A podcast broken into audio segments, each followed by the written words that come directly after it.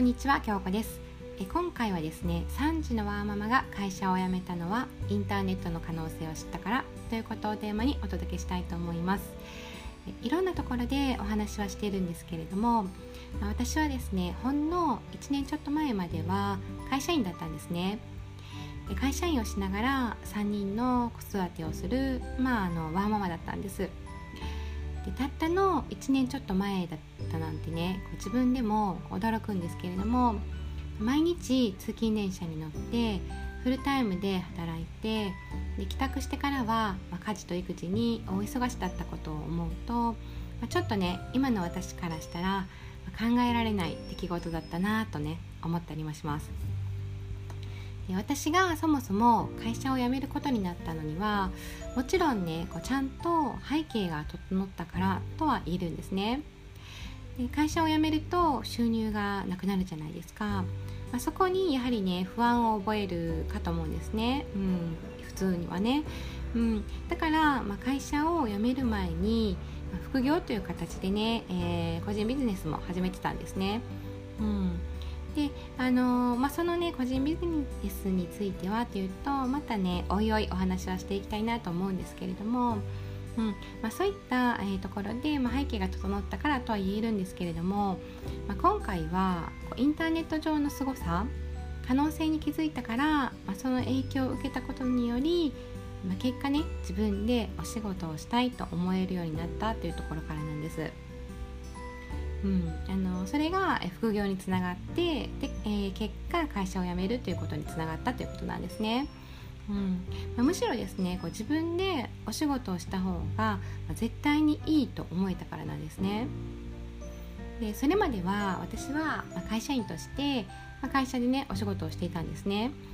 で、まあ、会社では、まあ、例えば事業の企画ですとか、まあ、役員クラスですとか、まあ、そういったね一部の、まあ、上層部以外はみんなねこう基本的には毎日ルーティンに近いようなお仕事をしていますよね。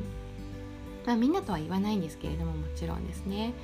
で、えー、その仕事の中でも、まあ、決められた取引先だったり、まあ、決められた客層、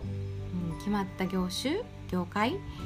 そこに何かしらのマーケティングのつながりがあったりですとか、うん、でお客会社でねお客様のリストを持っていたりだとか長年のね顧客様がいたりですとか、ま、新規のね、え、顧客開拓をするといってもね会社で決められたようなこう枠内で、ま、会社の方針をもとにで会社の商品やサービスを使ってってで会社のためにお客様に価値を提供するわけなんですけれどもそれもね一つのお客様への、ね、価値提供なんですけれどもそこに存在する背景っていうのは全てね会社に存在するものを用いて行われるわけなんですよね。もちろん、まあ、例えばすごいクリエイターさんだったりすごいね営業マンさんだったりいかにもね開拓者と呼ばれるような方々は新しい手法を使って新しいお客様と出会いに行くわけなんですけれども私のように一般的な社員はまそしてね、まあ、子育てしながらね一度ま社会から離れてま主婦をしていたような人間はね社会にま正社員として戻ったところでやっぱりこう会社の歯車の一つでしかないんですね。でもちろんできる人は違ったかもしれませんが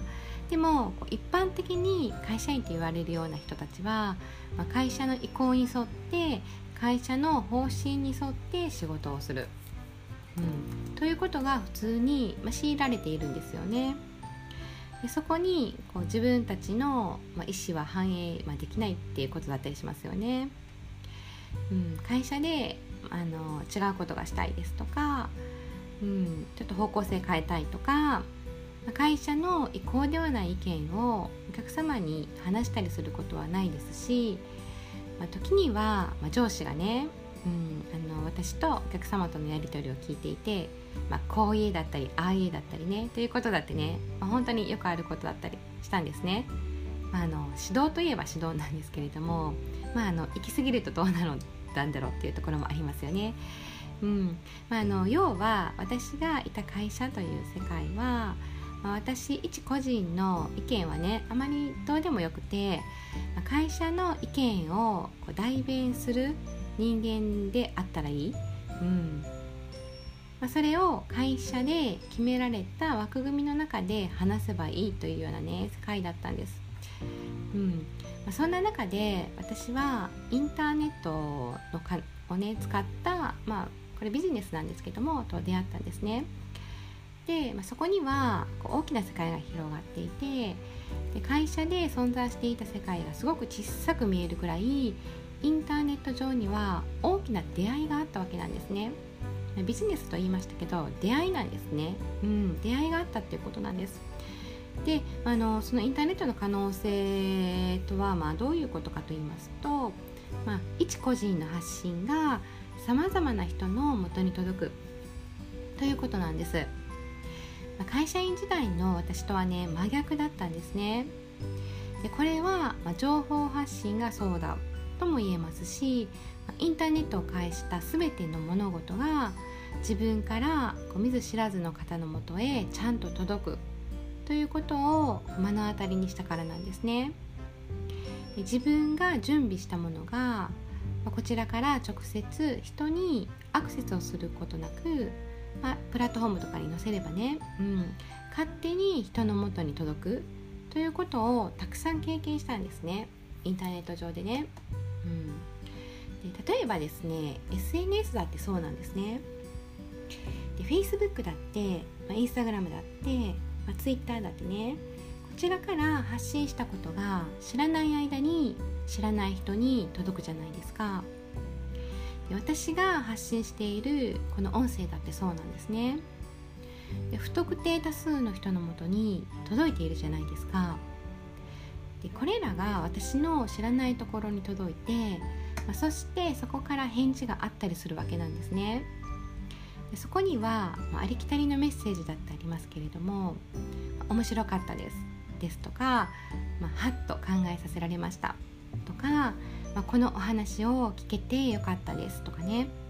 まあ、これはほんの一部なんですけれどもそういう見ず知らずの方からのレスポンスってね今まで普通に暮らしていたらありえないことだとね実感されてますか？実は当たり前のように感じていて今やね当たり前になりすぎていて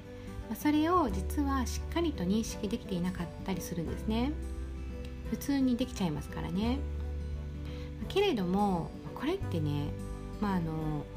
すごいことなんですね、うん、簡単な言葉で言うとすごいしか出てこないんですけど、まあ、それくらいインターネット上で人と出会えることの素晴らしさを知っていただいた方がいいなと思ったんですね。うん、でそのインターネット上には自分の発信に対してのレスポンスがあるということはそのレスポンスをくれた方っていうのは私の配信に対して何かしらね何かをま感じられたっていうことなんですね。ということは自分の発信次第でそのレスポンス自体やまたはですねレスポンスをしてくれる人も変わってくるっていうことなんですねじゃああなたはどんな人と出会っていきたいですか？出会いたい人と出会うためにはあなたの発信がその出会いたい人に何かしらの反応を与えることができること？というのが大前提だということが分かりますよね。まこうやって情報発信やインターネット上での出会いをうまくつなげるためにうん、あなたがどういう人と出会いたいか？ということを、まあ、念頭に置くと、まあ、その出会いがね変わってくると言えることなんですね。まあ、ここを実はとてもしっかり理解していると、まあ、情報発信の質も変わってきますし誰に向かって情報発信をするかというのも変わってきますし、まあ、そしてあなたがねこれから出会える人の属性も変わってくるですね。うんインターネットって今や当たり前のように使われていますけれども実は奥がとても深くでねそれをちゃんと知ることの意義を感じませんか？きっとね今からのねあなたの配信自体も変わってくると思いますよ。私はまこういったことを知ったから目の前の当たり前の用意された、まそして決められた人間関係の中で、ま会社というね枠組みの中でしかいられなかった、まあ、そういった狭い世界から一歩を踏み出すきっかけになったんですね。もちろんその他にも理由やね経験したことはねたくさんあります。ですが、まあ、今日はねそういったインターネットの可能性についてね、うん、特別にというかあのピックアップしてお話しさせていただきました世の中は可能性に満ち溢れている、うん、世の中は自分の知らないところに自分の感性の合う素敵な人たちがたくさん存在する、うん、でしたら、まあ、そういった方々と出会いたいですよね。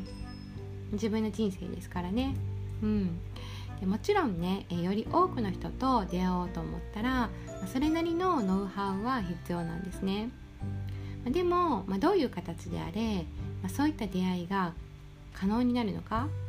うん、インターネットの世界だと私は思っています。ですのでこのこのインターネット上で起こっているあらゆる関係性